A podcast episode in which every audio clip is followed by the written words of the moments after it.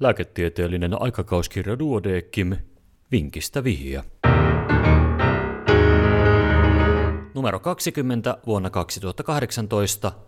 Vaeltajan vaeltava tukos. Keski-ikäinen nainen hakeutui itävaltalaisen Alppikylän yleislääkärin vastaanotolle nyrjäytettyään vaellusretkellään oikean nilkkansa.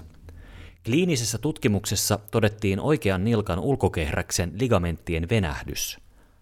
Hoidoksi määrättiin napakkaside ja kipulääkettä tarvittaessa.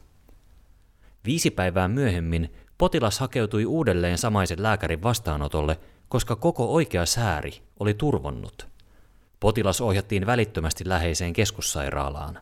Kaikukuvaus varmisti syvän laskimutukoksen ja hoidoksi aloitettiin hepariini ihon alle ja varfariini.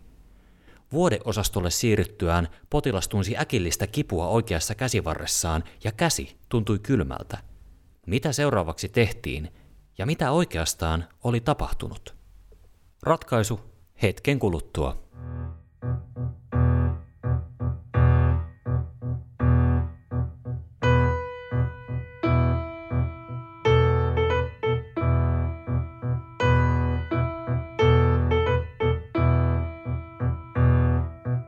Vinkistä vihja, ratkaisu.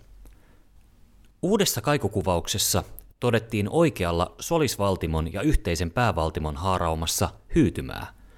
Verisuonikirurgi päätti avata suonen ja poistaa hyytymän. Yleisanestesiassa suoritetussa toimenpiteessä hyytymää ei kuitenkaan löytynyt. Koska potilas oli nukutettuna eikä aivojen tietokonetomografiaa ollut saatavissa, oli vaikea arvioida, mihin hyytymä oli ajautunut – Potilaan nuori ikä otettiin huomioon ja päätettiin antaa liuotushoito, koska tukoksen epäiltiin vahvasti ajautuneen aivovaltimoihin. Kun potilas heräsi yleisanestesiasta, hänellä todettiin ylärajapainotteinen vasemman puolen halvaus.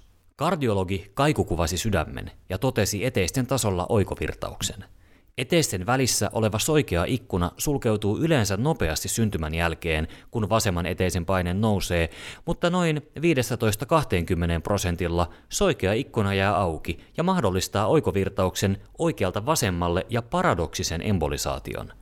Syvässä laskimotukoksessa syntynyt hyytymä kulkeutui siis avoimen soikean ikkunan kautta vasempaan eteiseen ja sieltä vasemman kammion ohjaamana oikean yhteisen päävaltimon haaraumaan. Tämä aiheutti ensin oikean käden kivun ja kylmyyden ja myöhemmin aivoinfarktin ja vasemmanpuoleisen halvauksen. Potilas toipui halvauksestaan kohtuullisen hyvin liikkuvaksi. Vaellusretkien vaaroista on kerrottu paljon.